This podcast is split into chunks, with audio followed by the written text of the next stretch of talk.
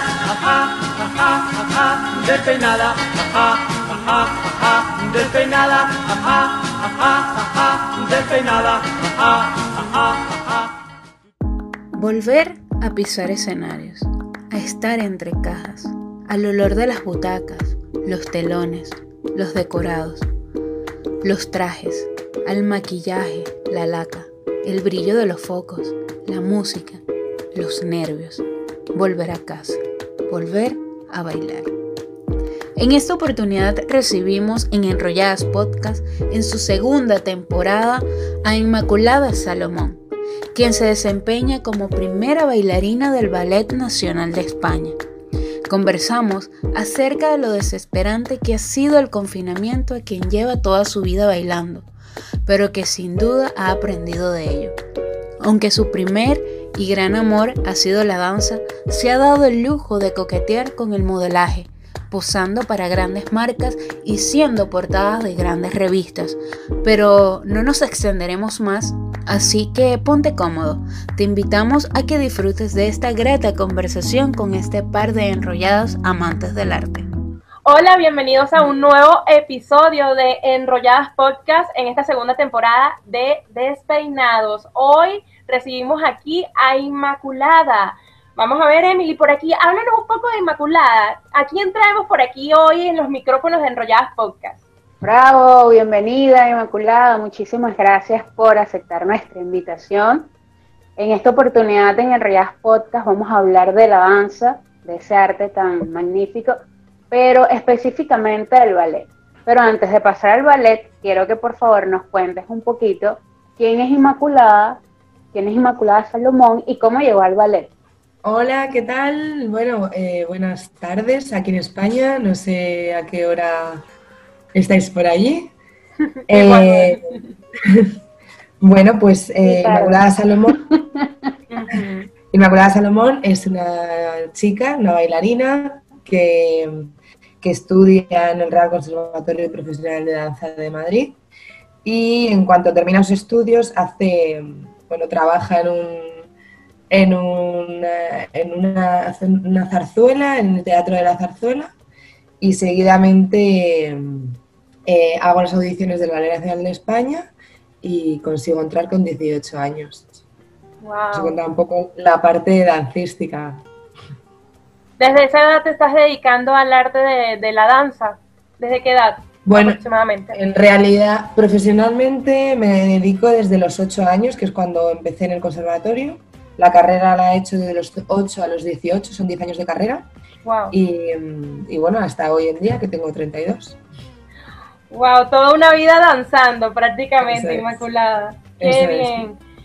A ver, por aquí leí ballet, teatro, modelaje, surfing. ¿Hay algo más, Inmaculada, más allá de todo lo que hace?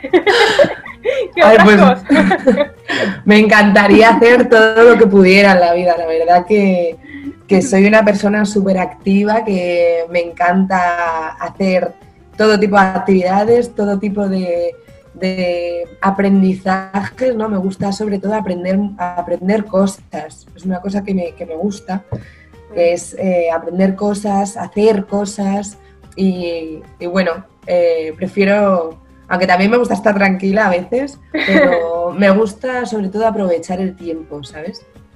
Claro. Entonces, bueno, en cuanto tengo vacaciones, pues eh, lo que has dicho, ¿no? Hago kitesurf. Eh, y bueno, me gusta también el, concepto de vacaciones y deporte, ¿no? Para no perder la forma y, seguir un poco con training, aunque, aunque mm, relajes la, la actividad que llevas durante el año, ¿no? Que son, nos tiramos 11 meses bailando. Y, bueno, ese mes pues me gusta desconectar y haciendo sobre todo eso, deporte, ¿no? Un deporte que me gusta.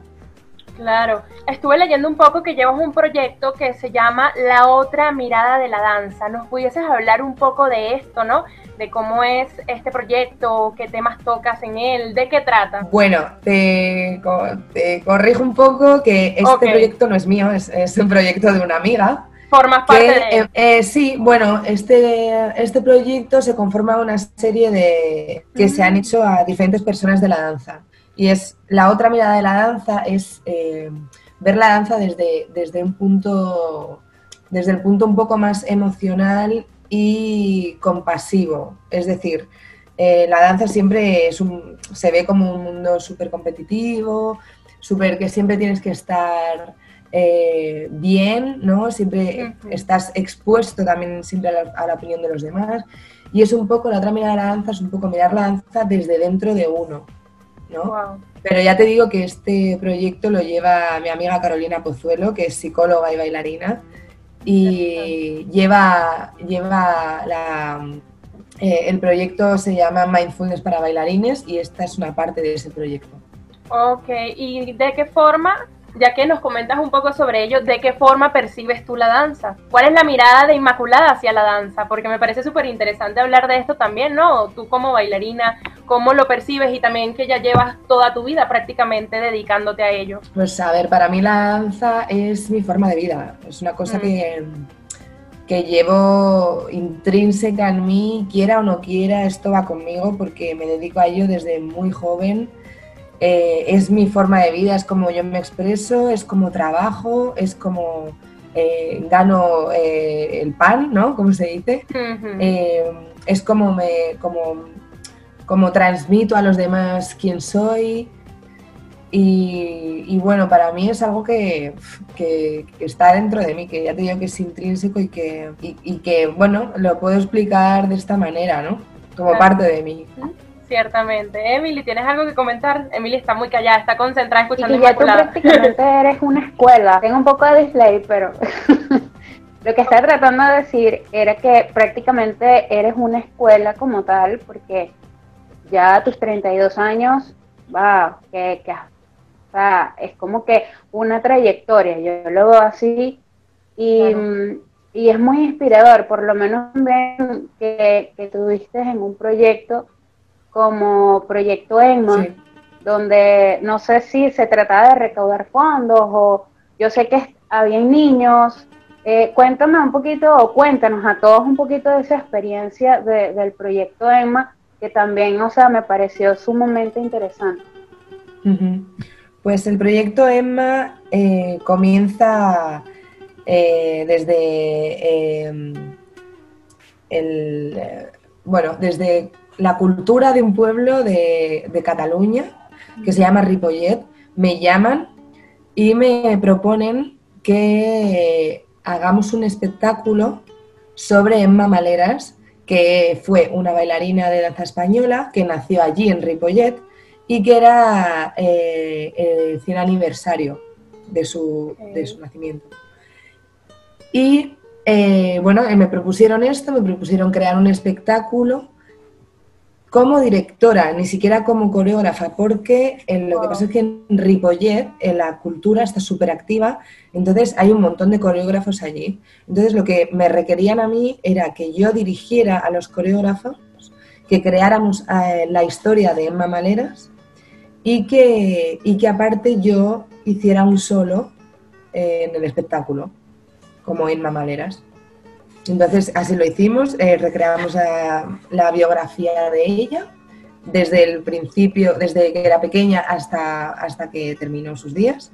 Y una de las cosas que tenía que pasar en el espectáculo era que eh, participara todas las escuelas de Ripollet, es decir, todos los grupos de danza de cada coreógrafo. Entonces nos juntamos como alrededor de 100 personas en el escenario y fue precioso, fue algo de verdad mágico porque yo también era la primera vez que dirigía y era la primera vez que, bueno, que me enfrentaba a algo que al final era un pueblo, pero era algo grande porque eran 100 personas, era eh, complicado, pero a la vez me llevé un crecimiento enorme y un cariño y un amor increíble.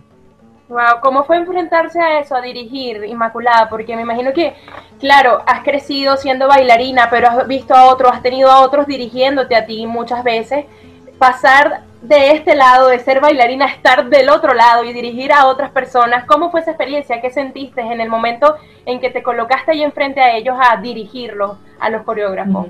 Pues mira, la verdad es que entendí a esos directores que ya había tenido, ¿no? Em, pude, pude sentir en mis carnes lo complicado que es y, y a la vez lo, lo, libre, ¿no? O sea, lo que, lo que significa que haya personas pendientes un poco de lo que tú decidas y, y, a lo que a ti se te ocurra y a lo que tú tengas en tu imaginación. Entonces, por una parte, eh, bueno, sentía muchísimo respeto porque ya te digo que nunca había dirigido, nunca, nunca me había puesto en, esa piel, ¿no? Tenía muchos nervios también de, de, bueno, de, de, responder, ¿no? De responder bien a lo que me habían encargado, pero también me gustó mucho jugar con mi imaginación y, y experimentar, ¿no? Con toda esa gente que estaba involucrada y con, con, con el, el, director de eh, técnico, que fue una pasada, me ayudó muchísimo y todo lo que había en mi cabeza lo sacaba. Entonces, para mí fue una, fue una gozada, pero ya te digo que, que entiendo la dificultad, entendí la dificultad y la responsabilidad que tiene un director. Claro, estando en esa posición logras comprenderlo porque ciertamente muchas veces eh, no comprendemos por qué se nos dirige de tal manera hasta que estamos allí o cuando por lo menos pasamos a ser instructores, a dar clases, por lo menos en el caso de la actuación, actores que tienen la oportunidad de luego impartir clases, es otra forma de seguir aprendiendo. Para ti como bailarina poder dirigir también te llena de muchos conocimientos, otras experiencias que te ayudan a crecer como profesional, ciertamente. No, y que, y que la danza también tiene, la danza también tiene similitudes con mm, la parte de teatro porque es la, la, mm, la interpretación que, que, en este caso, los dos son con el cuerpo, pero en un caso es emitiendo palabras eh, y, en, y en el otro caso es emitiendo formas con el cuerpo. Y, y que no es fácil tratar de que este, un grupo como que este, acepte, ¿no? Tus directrices, tu visión, porque más que todo es una visión. es, la visión como, o sea, lo que tienes en la cabeza, plasmarlo en, en, ese espacio vacío, ¿no? De verdad que, que, es muy interesante, por ahí vi que estabas también en, en Electra y, y, las fotos que he visto son una, una especie de, de, de ver tu cara con, con, lo que estás expresando. O sea, es que, no sé, es algo como que, que se note que, que, expresas también, que se te da lo de expresar, se te da lo de expresar y lo de interpretar. ¿Alguna vez has hecho teatro? No teatro danza, sino teatro como tal. Eh, estuve yendo a unas clases eh, a propósito de, de, de Electra. Bueno, no fue a propósito de Electra, fue algo que llegó a mi vida por casualidad o no, o por causalidad. Eh, pero justo se dio en el mismo momento en el que íbamos a empezar a preparar Electra, bueno, pues me aparecieron estas clases, se llama, no era teatro como tal, era, se llamaba mindfulness y teatro. El mindfulness eh, te ayudaba un poco a conectar contigo y con el momento presente, y eso también se hace mucho en teatro, entonces, bueno, era como una especie de... De, de, teatro yoga. bueno, no, no yoga, pero un poco de más meditación que yoga. Pero pero fue súper interesante. Eh, volvería a hacerlo mil veces. De hecho, no lo he vuelto a hacer porque, bueno, gracias a, gracias a que he tenido mucho trabajo este último año, no pude, no pude coger, o sea, hacer este curso. Pero, pero fue súper interesante el conocerte a ti misma, el meterte dentro de ti, el vivir el momento, el, el estar donde estás y desde ahí interpretar o buscar eh, la interpretación que, bueno, que en ese momento de la clase se, se dé. Fue súper enriquecedor para todo, para mi trabajo, para mi vida, en lo personal, en lo profesional. De verdad que lo recomiendo a todo el mundo. Es como una especie de terapia, ¿no? También, porque a través del arte también se bueno, es que se ve, que se... Ajá. ¿Qué comentabas? Algo que te iba a comentar ¿Has realizado danza online? Es que me, me surgió la duda. ¿Cómo danza online? ¿Que si he recibido yo danza online o que si la he impartido? O sea, si, si has bailado, si la has impartido. Pues eh, no, eran, no estaban mis planes, pero sí que es verdad que, que durante el confinamiento hubo personas de, del extranjero, de Argentina, de, de Colombia, que me, que me solicitaron clases y bueno, de Australia me solicitaron clases y sí que estuve impartiendo alguna clase aquí desde mi casa, que tampoco es el espacio adecuado, pero, pero sí, y ahora que vuelvo a estar confinada, me han vuelto a, a, preguntar por ellas si sí que estoy dando alguna clase online desde aquí de casa como, como buenamente podemos. Pero bueno, bienvenido sea, ¿no? Claro. No sé cómo estará la situación en España, ciertamente, porque por lo menos... Claro, sí. Ajá, Emily, comenta. Un poco complicado. Esto es una lucha constante para hacer, edición para hacer esto. Sí, aquí hay edición. Por, gracias a la edición por existir. Definitivamente.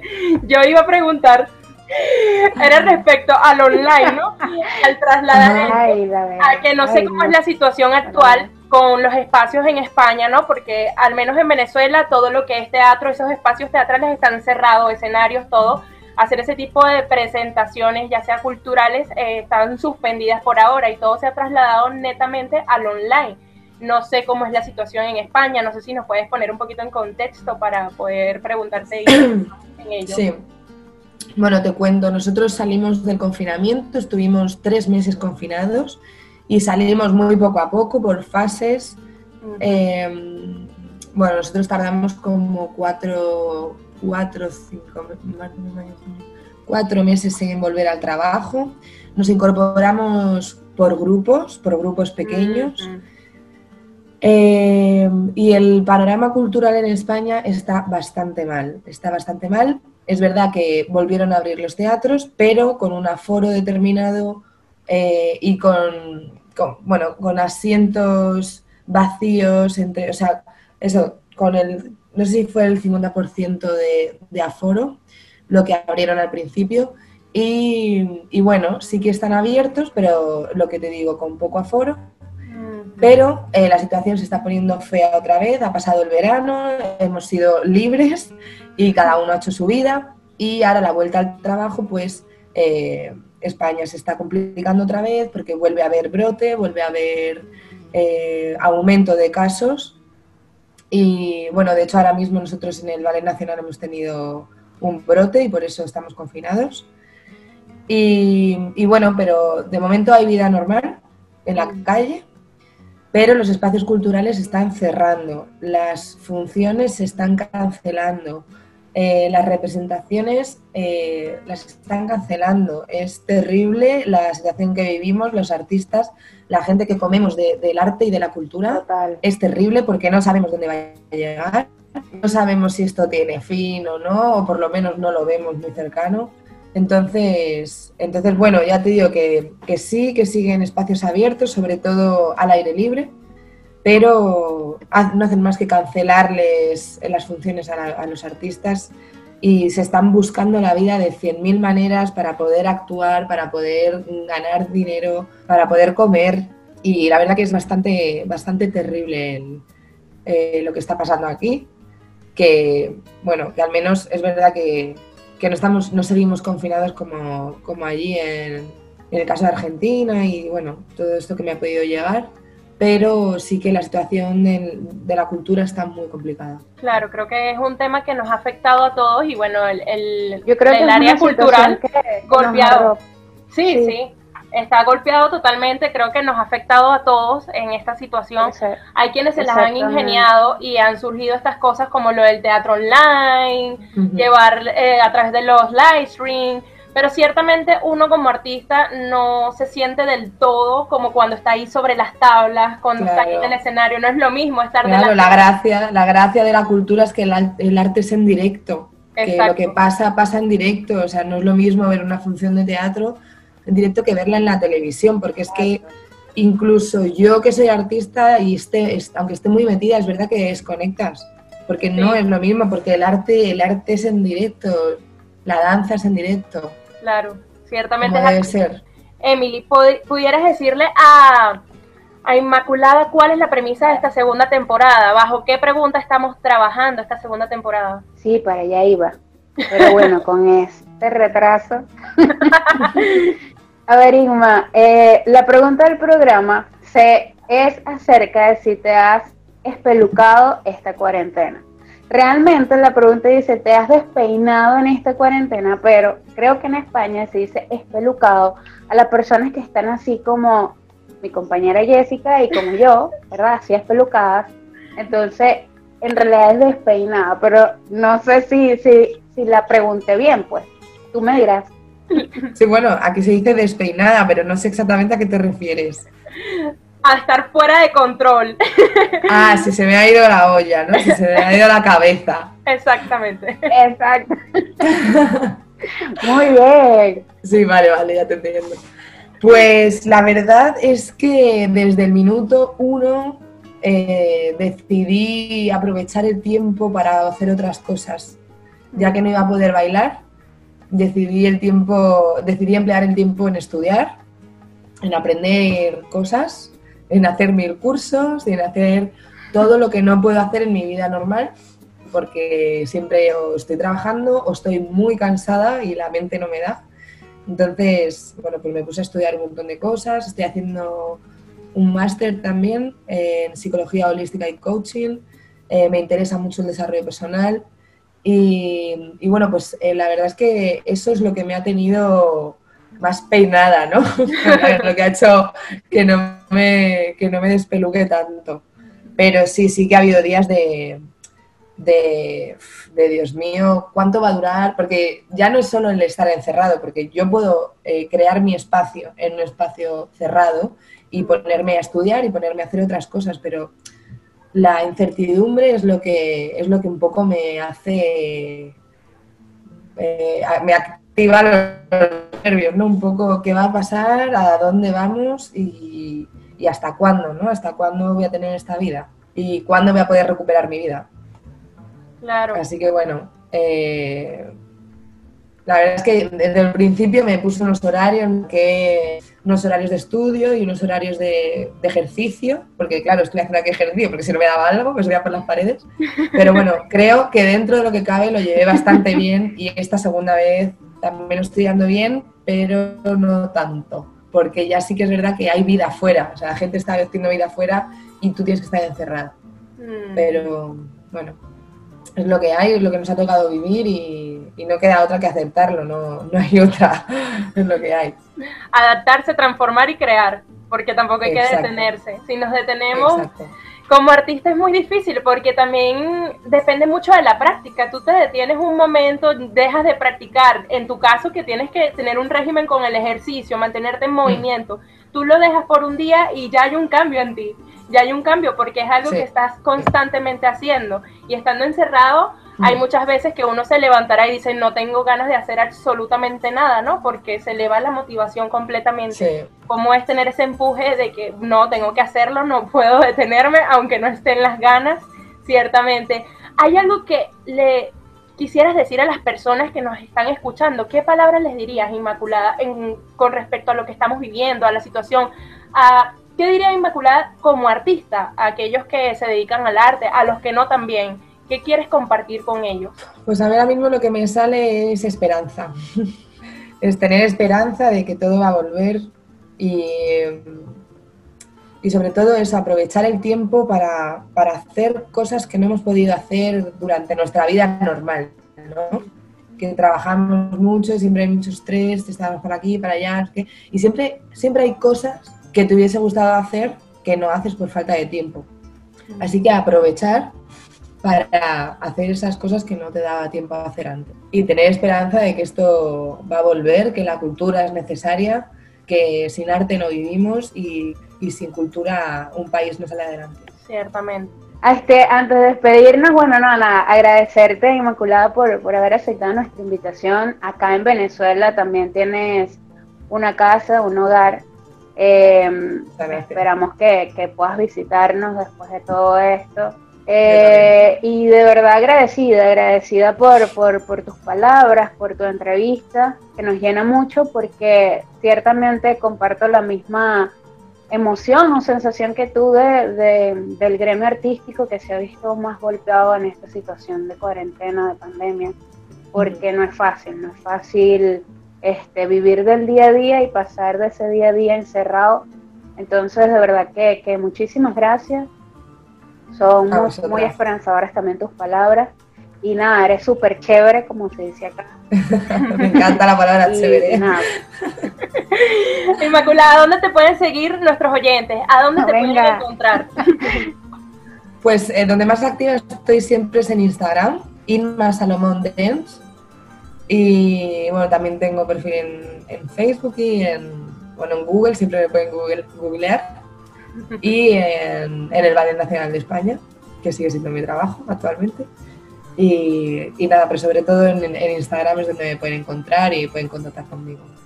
Ok, perfecto, Inmaculada. Muchas gracias por compartir con nosotros, estar aquí un momento y despeinarte. Y bueno, nada, te deseamos todo el éxito, que puedas muy pronto volver a los escenarios, que todo este caos pase y bueno, puedas trasladar tu cuerpo nuevamente ahí, ser una bailadora y llevar Ojalá, ojalá. todo, poder llevar la cultura más arriba, porque sé que ahorita la cultura hizo un- una picada, está muy abajo, pero tiene que servir también de motivación para sacar cosas maravillosas. Hay mucha gente encerrada formándose en este momento y esto tiene que servir para que el día de mañana, cuando volvamos a las tablas, a los escenarios, se hagan cosas espectaculares, cosas jamás vistas, porque tenemos el tiempo de hacerlo y estamos viviendo el futuro en el presente. Así que muchas gracias por estar aquí con nosotros, Inmaculada. ¿Ah? Muchas gracias a vosotras. Encantada de conoceros. Igualmente, igualmente, Inmaculada. Chao. Hasta luego, chao.